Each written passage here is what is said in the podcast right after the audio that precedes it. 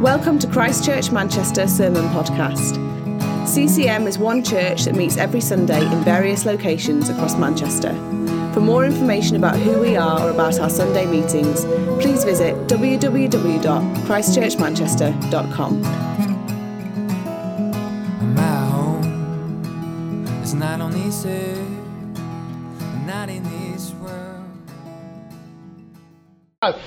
Have you ever wondered what it's like to be there at the really early days of something that just took off? Like I read books sometimes about startup companies, and you get like when, when they just spiral out of control, and you've got people there, and it's like they're hiring new people every week just because of the growth of this thing that they're doing. And often people will even like wear their uh, employee number as a badge of pride. Like if you work for Google or something, and I was employee number 26, I was there in the really early days. And I wonder if you've ever thought about what it would be like to be there in the early days of a move of God, where God just turns up in a powerful way. Like, think about being with John Wesley when everything was just kicking off, when he was preaching, there was a huge response, and then these church buildings wouldn't let him in. So he said, I know what we'll do, we'll just go into the fields next to it and preach, and thousands of people were turning up, and they're like, well, what do we do now? All these people have become Christians, let's figure this thing out. Or imagine being there at Azusa Street when uh, the, the Pentecostal renewal began and the Holy Spirit was poured out. And night after night, people were gathering across different social backgrounds, different racial backgrounds, just encountering God's Spirit being poured out anew. And then it's spreading from Los Angeles to different cities and different nations. Can you imagine what it's like to be there right at the start of a move of God? Well, in the book of Acts, we see what it was like to be there right at the start of the first revival in church history. And I believe that's what we're looking at here at CCM Gorton. What was it like in those early days? I want you to imagine the scene for a second. So you've been a disciple of Jesus. You've been following him around for the last three years. And it's been amazing. You've heard teaching like you've never heard anywhere else in your life. It's blown your mind. And you've seen him do miracles. You've seen him heal the sick. You've seen him raise the dead. And you've seen him draw people into community who everybody else was rejected. And you're thinking, this is it. This is what my life is about now. I'm all in on this. And then imagine that moment when he's handed over to the Romans. And he's killed. He's dead. He's in the grave. And everything you thought your life would be built around is gone. What do you do now? And they were facing that question. Some of them, they went back to their old jobs. They pick up their fishing nets again, thinking, there's nothing left. This dream that we had, this excitement, it's over. But it wasn't, because on the third day, God raised him from the dead. And then you, you, hear a whisper of it. The two Marys come and tell you, he's not in the tomb. He's, there, there's a gardener. He looks a bit like Jesus. Is he alive again? He, I'm not sure. Maybe kind of, it's just the emotion of the weekend, but maybe you're seeing what you want to see. And then eventually, with your own eyes, you see him. With your own hands, you touch his flesh and you go, wow, he really is back and he's alive. Then he spends another six weeks with you. And he's got some messages that he wants to really drill in. Two things in particular he wants you to hear. First one is this He's got a job for you to do. You're to be his witnesses and his missionaries to go all around the world and to share the good news of what's happened. And secondly, He's going to help you. He's going to pour out the Holy Spirit upon you to give you the power needed for the job that He's given you. And he says to you this I'm going to go back to the Father, and I don't want you to start yet. You need the power before you go. So just wait until the Holy Spirit is poured out upon you. And then what happens is uh, Jesus ascends to the Father, and th- there's that sense of what. Again, we're kind of stuck again. We're on our own again. What now? We've got a bit more direction. What's going to happen? But my goodness, like what? What do we do? And so you gather some of your mates together and you say, I know what we can do. Let's pray. Let's have a prayer meeting. Let's go and seek God about what's next. And you gather in this upstairs room and there's a hundred or so of you, maybe 120. Think like a couple of CCM sites gathering together and saying, We're going to pray. And as this prayer meeting's going on, all of a sudden, everything just completely kicks off. And it's like a rushing wind. Imagine like a, a, wind coming in, but more than just kind of the drafts of a room. You know there's something supernatural about this wind. You can sense it in your soul. This is the Holy Spirit filling the room. And then as it's happening, you're looking around and you're seeing fire, flames, touching the heads of everyone in the room. I mean, just look around this room now. Can you imagine how bonkers it would be if you could see fire on the head of everybody? But that's what happens. The Holy Spirit is anointing people. And then they start speaking the praises of God. They can't help themselves. They're giving testimony. They're speaking praise out loud.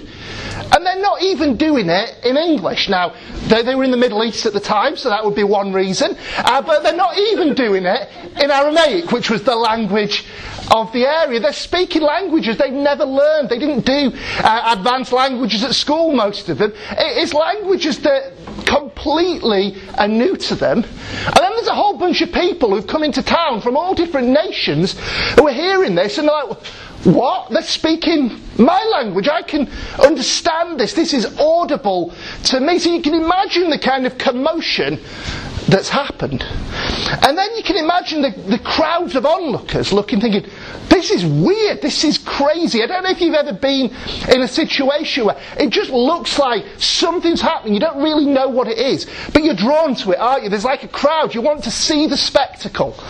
And so a crowd forms. And they're, they're, muttering. They're like, these guys are acting like they're drunk. They must have been drinking all night. They're acting in a really weird way. And Simon Peter gets up and he starts addressing the situation. He says, actually, we're not drunk. It's nine o'clock in the morning. But what this is, is a move of God. God, as he promised throughout history, has poured out his Holy Spirit upon his church. And then he does an incredible sermon explaining all the Old Testament promises and how they've been fulfilled in what God has done in Jesus, in his death and in his resurrection. And he gives a moment where he invites a response. And you know what happens? 3,000 people respond today. And I was imagining, what would it be like to be there as part of that 100 people in a prayer meeting, and all of a sudden your church has grown to 3,000 people. Imagine next week 3,000 people turn up at CCM Gorton. What are you going to do?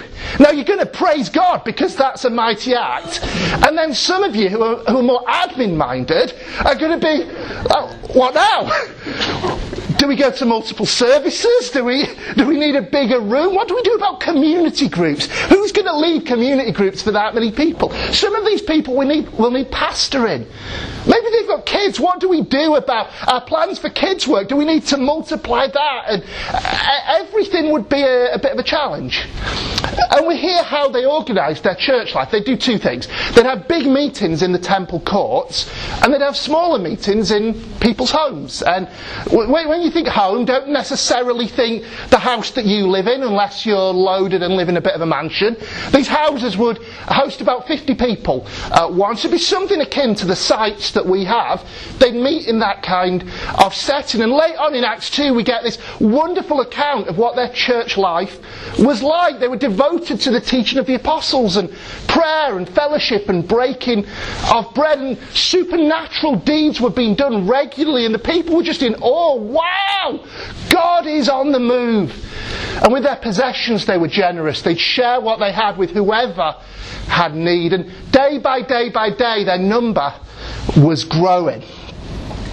And then what happened is two of the leaders of the early church, Peter and John, they were on their way to the temple for the regular time of prayer, three o'clock in the afternoon. And on their way, there was a guy sitting beside the path to the temple. It was a guy who was crippled. And uh, it's quite likely that he went there on a regular basis uh, in the hope that people would give him money. He was a beggar by the side of the path. And as Peter and John are approaching, he asks them for money. And they don't have any, they're not carrying cash. I don't know how many of you have gone to not carrying cash now. I'm certainly in a I don't carry cash anymore kind of vibe. But that was their situation. We don't have any cash to give you. They said, silver and gold, we have none. But what we do have we can give to you. In the name of Jesus Christ, get up and walk. And amazingly, astoundingly, the man gets up and walks. He's completely healed by the power of Jesus. And then he goes into the temple, into this prayer time, and he's dancing around, he's jumping, he's getting fully engaged in the worship. And wouldn't you if you'd just been healed where you couldn't walk and now you can?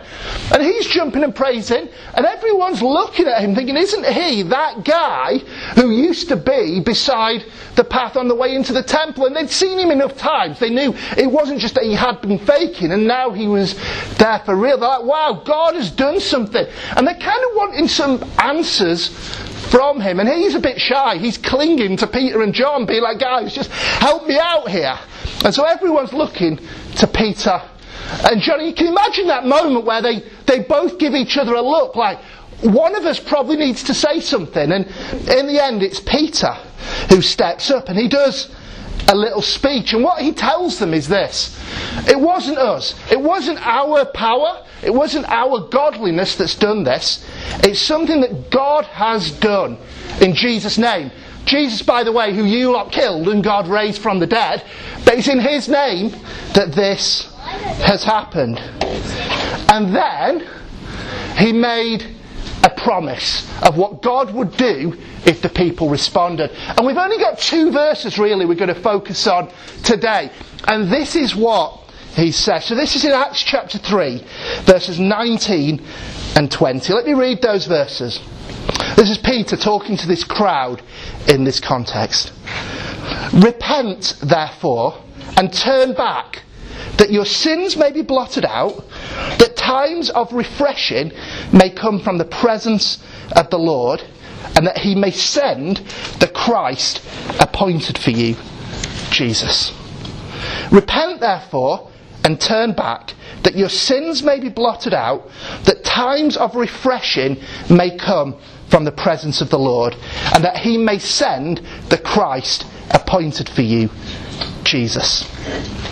In these verses, we've got one simple instruction that we're given, and we're told what three powerful effects will be if we do it. One instruction, three effects. And the focus of it all is refreshing. Now, I don't know where your life is at as you come into the room this morning.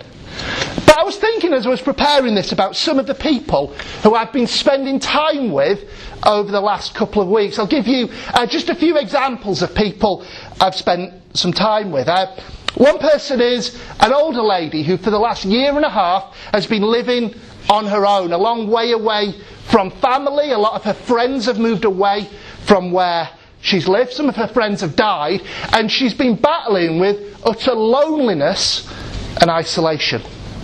I think of another friend of mine, he's in his 50s, and he's been battling with skin cancer for years. He recently had his 40th dose of radiotherapy. I think about a friend of mine who's single, and he knows that singleness is what God has called him to. And yet he struggles to find any joy in that. He struggles to see it as a gift from God. He sees it as a burden to endure. Think about a family who've got four kids younger than mine and all the chaos and hecticness that comes with that. I think about a lady whose partner has become unwell over the last year and now her life has turned into that of a full time carer. Think about a person who's got a promotion at work and now her work schedule is just crazy busy, having to work a super large amount of shifts and is absolutely knackered by doing it. Think of another person who's in a job and is going to work wondering, I don't even think this is the job for me, but I don't know what else I could do. Think about a man whose grown up son has struggled with drug addiction for years and he doesn't get to see his grandkids anymore. They're just some people I've seen over the last couple of weeks. I don't know what you're bringing into the room today, but if I think about all of those people that I've met with, and I was to ask the question, could they do with a bit of refreshing? I bet there'd be a 100% yes rate. And you know, if someone asked me, Tom, could you do with some refreshing? I'd say, I sure can. And I bet you could too. Whatever you're bringing in this morning, whatever the ups and downs, the joys and pains, the exhaustions, the burdens, the challenges, whatever's going on in life this morning, I think we could all use some times of refreshing. So this is for us. This is a promise from God. Well, I said there's one thing we need to do. Let's start by thinking about that because there's a command, isn't there, at the start of the verse. Repent, therefore, and turn back. Repent and turn back. Now, when I was a kid, I was a little bit of uh, a terror. I had this thing where I, would kind of lose my temper, I'd argue with my mum and dad, and then I'd run away from home. And I'd leave the house, and then I'd turn right out of our drive, and about three or four houses down, there was a turn onto another road, and I'd go onto that road. And I'd be about three or four minutes out of the house, completely in my kind of mad, angry huff, when I realise this might not have been the best idea. I've got nowhere to go. I don't know what I'm going to do now.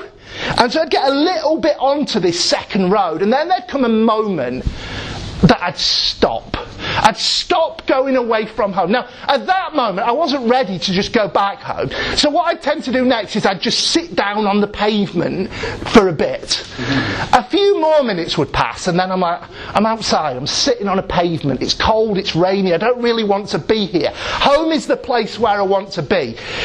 So I'd kind of let just my emotions calm a bit. I'd get up, I'd turn around, and I'd go back home. And when I went back through the front door, then I, I, had to say sorry. I had to own that I've just messed up here. I've just blown it. And I had to make the relationship right. Now, what I was doing there was repenting.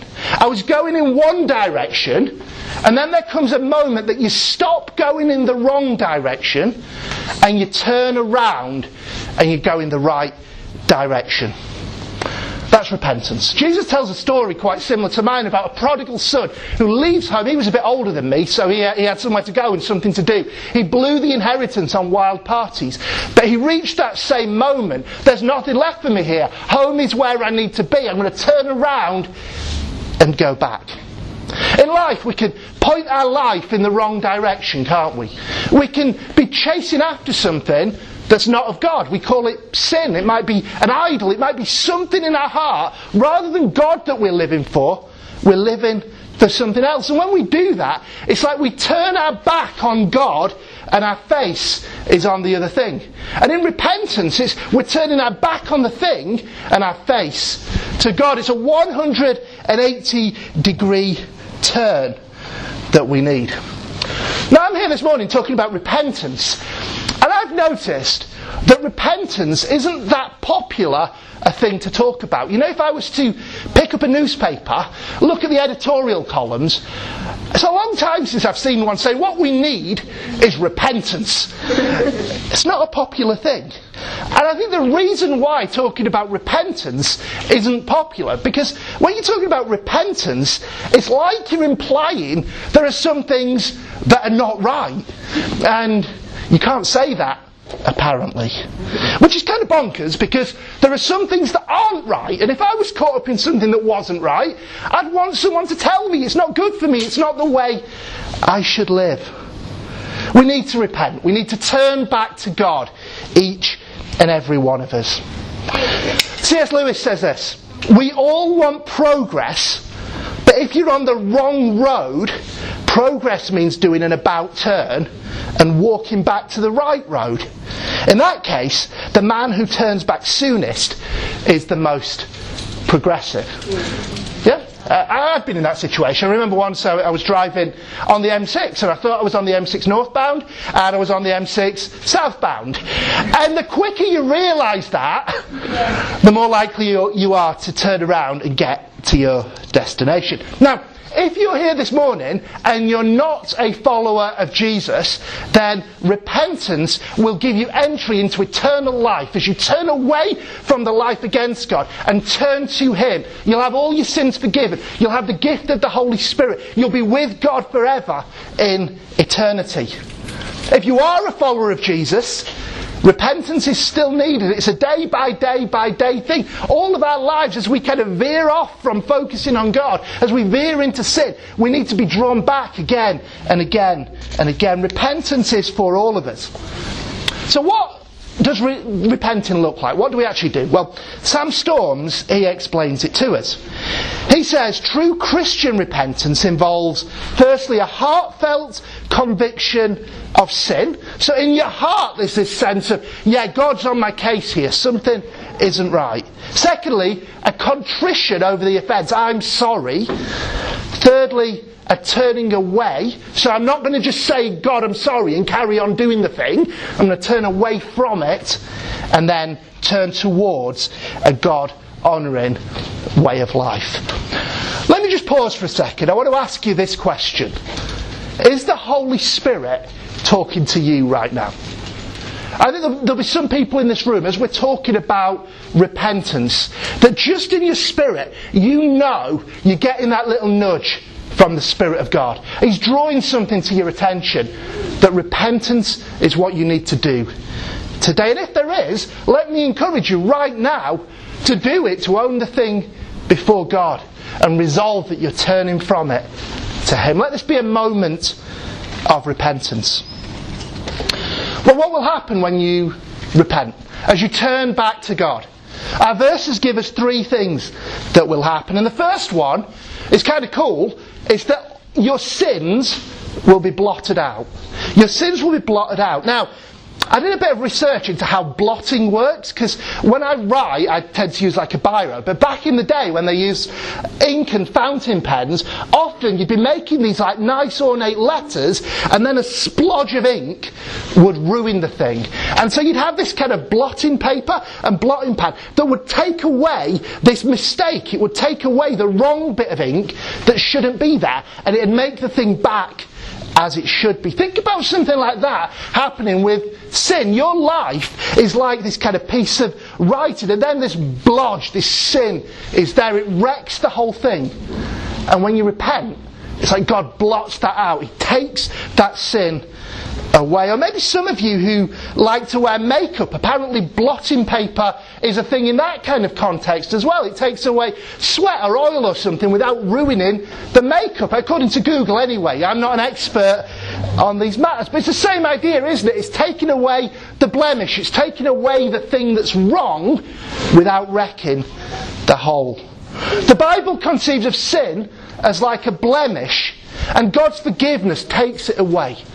And he can do that because Christ died on the cross, and when he did, he took all your sins and all my sins. He took them all on himself. So they're removed from us and put on him. And when he died, he died taking the punishment for them. I like to have my prayer times in the evenings. That's what works for me. And one of the things that I do every day when I'm praying is I'll just run through all the events of the day, all the things that I've been involved with, all the things that I've done, all the things that I've said, and I'll just ask God, God, is there anything in here that I've done that's wrong? Is there anything that I've said that's wrong? Is there anything that I've thought that's wrong. And as things are highlighted to me, I'll confess them. I'll make part of my prayer time confessing the sins of that day. And this truth here in this verse, that my sins will be blotted out, is absolutely amazing. Because I think about all those things that I've confessed to God. I think about the biggest ones and the smallest ones that all blotted out. I think about the things that I've confessed to him time and time and time again and battled with for ages. And I think about the things that I've confessed to him only once. All of it blotted out, gone. I think about the stuff that I confessed to him last night. And I think about the stuff that I confessed to him a long, long time ago. All of it gone. Every sin you've ever committed, the stuff that maybe you repented of five minutes ago in that moment. All of it. As you repent and turn to God, He takes it all. You're forgiven of everything. So your sins will be blotted out. The second part of the promise as we repent is that times of refreshing may come from the presence of the Lord. What comes to your mind when you hear that idea of refreshing? I think there are two types of people. Some of you will go immediately to the internet and a web page that you're waiting for some new content. Maybe it's your social media scroll and you're there, refresh, refresh, refresh. I need to see something new. Maybe you're waiting for an email. Refreshing is about bringing something new.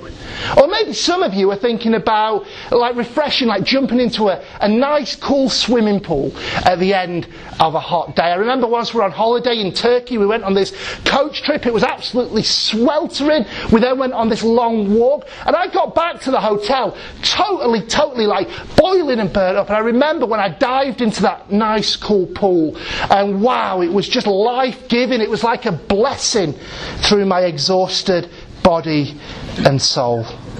A time of refreshing is a relief in the pressure and hardship and weariness of life. Earlier on, I gave you examples of people for whom refreshing would be needed. The truth is, we all need and long for refreshing from God. So, where does refreshing come from? Look at the verse, it tells you. Refreshing only truly comes from the presence of the Lord. It's as you get with God, it's as you draw near to Him that the rest and refreshment that your soul needs, you can only find it in Him. We look for it in all sorts of places, they don't satisfy. As we come to the presence of the Lord, that's when we find refreshment. Last month I went to a, a conference, uh, and it was basically teaching through the books of 1 and 2 Kings. Uh, and lots of it was quite technical and detailed, but one thing st- really stood out and stuck with me. Solomon, at the start of those books, he builds a temple. And the idea of this temple is it's a place where people can go to meet with God. They can be in His presence, they can pray, they can bring their problems before Him. And then throughout the books, you get this whole series of kings. And these kings have problems, they have issues, they have pressures upon them. And not one of them has the bright idea maybe I should go to the temple, maybe I should pray. Maybe I should get into the presence of God until 250 years, near the end of the second book of Kings. Hezekiah finally has it dawn on him. And he goes into God's presence and he prays. And that night, the army that was camped outside Jerusalem turns tail and runs away. He went into the presence of God and it changed everything. Jesus says, Come to me and I will give you rest. This should be number one priority. If you're thinking, what is on my to do list? What do I need to change in my life? If you're not regularly getting in the presence of God, let me humbly suggest that goes to number one on the list. Get in His presence, get regularly meeting with God. It'll be good for you. Samuel Ngewa is a professor of New Testament studies at the Nairobi Evangelical Graduate School of Theology. He says this The Lord's presence always brings blessings. This will not always be material things, for the joy of communing with God is itself a blessing. I want you to just get a hold of that. The joy of communing with God, of being in His presence, is a blessing. You will be blessed. You will be refreshed as you meet with God. And for me, as someone who does their prayer times in the evening, if it gets to the end of the day and I'm a little bit tired and I'm just a little bit exhausted, I just have this sense of I need this. I need this more than anything. To say, oh, I'm tired, I'll skip it today. It doesn't work. It leaves me longing so much. I need it more than anything. And the presence of God, it changes us. It changes us. Christine Caine, I was listening to a talk of hers when I was on the tram the other day, and she was talking about this idea of renewal, refreshing, revival. And she says this God steps in God breathes on us again, and we start to wake up to His love and His presence. We have an insatiable appetite for His Word. We have an insatiable appetite for prayer. You can't even explain it. There's just this thing that comes when God revives us again. I think that's what we're longing for, isn't it? Personally, each one of us, this revival, renewal, refreshing coming from God. And then corporately, what happens is when God does this in you, it starts to spread to those around us. It's, it's something that catches on quickly. That's what was happening in these early chapters of Acts. That's what I'm longing and praying will happen with us, and then it will spread from us into the world around. Well, here's the third thing then God will blot out your sins. You'll receive these times of refreshing. Thirdly, He will send the Christ. The promise is that Jesus is coming back. The New Testament often talks about the return of Jesus as though it's like someone you love has gone on a journey. I don't know if any of you have been in a time when a close friend, a family member, a partner has been away for a while. And there's that sense, isn't there? I want them back. It's not quite right while they're away. They're meant to be here. We should be having that feeling about the Lord and His return. Now, I know some people might not get that excited about the return of Jesus, and particularly a few years ago, there'd be people saying, Actually, I've got stuff to do, can't it wait? There's things I want to get on with in this life. Maybe the last year or so has just laid bare for us what many people already knew. This life isn't all that. There are problems, there are issues. We need the return of the Lord to put things right. Billy Graham said the second coming of Christ will be so revolutionary it will change every aspect of life on this planet. Christ will reign in righteousness, disease will be arrested, death will be modified, war will be abolished, nature will be changed, and man will live as it was originally intended he should live. Do you want a bit of that? Yeah. I want a bit of that. That's the hope.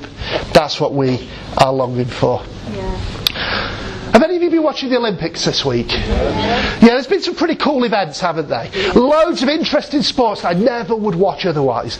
But for me, the best moment of the Olympics was the 400 metre hurdles men's race. I don't know if you saw that one. It was absolutely phenomenal. Like the guy who won took about three quarters of a second off the world record. The guy who came second took about half a second off the old world record. It was the standard was phenomenal. But the guy who won was a Norwegian Norwegian fella called Karsten Warholm. And he was ahead for quite a way. But going into the second to last hurdle, it was like this other guy was catching up with him. And so what he decided to do on his run to the final hurdle is he adjusted his stride pattern. He put an extra stride in. This wasn't something he planned for, it wasn't something he prepped for. But he just knew in the moment, I need to change my stride pattern if I'm going to win the race. So he put an extra stride in as he approached the final hurdle. What that let him do is after he took the hurdle, he could then kick on and achieve the victory. This sermon this morning, this promise from Peter, I think it's an invitation to each one of us to change the stride pattern of our life. We've been running, we've been running hard. Maybe we're weary, maybe we're exhausted. There are things going on. But this is a moment to change that stride pattern, to repent, to turn back to God, and then to kick on with our, our sins blotted out, refreshed in His presence, and longing for His return. Let